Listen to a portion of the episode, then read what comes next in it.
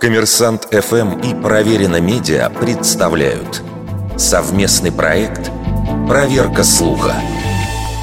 Говорил ли Платон: «Только мертвые видели конец войны»?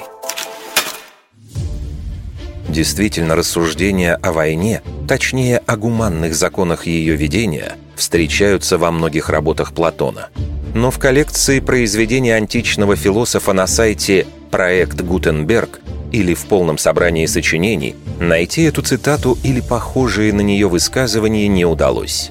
Да и исследователи творчества философа считают, что фраза написана не в его стиле.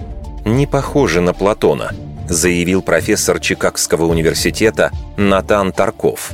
«Я не могу представить диалог, в который бы это вписалось». Так кто же автор этой фразы? Профессор Калифорнийского государственного политехнического университета доктор Бернард Даффи нашел цитату в работе испанско-американского философа Джорджа Сантаяны. В одном из эссе Сантаяна вспоминал, как в 1918 году наблюдал за группой раненых военных. Офицеры радовались только что подписанному перемирию в Первой мировой.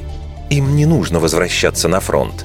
А Сантаяна отмечает, что человечество не учится на своих ошибках.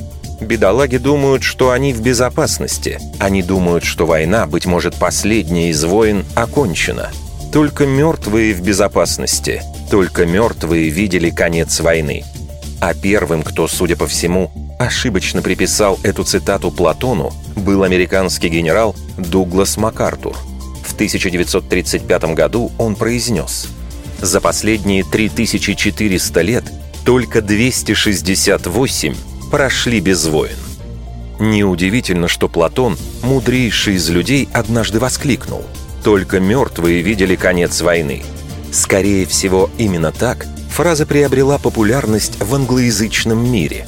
А по-русски она впервые прозвучала в рецензиях к фильму Ридли Скотта 2001 года «Черный ястреб».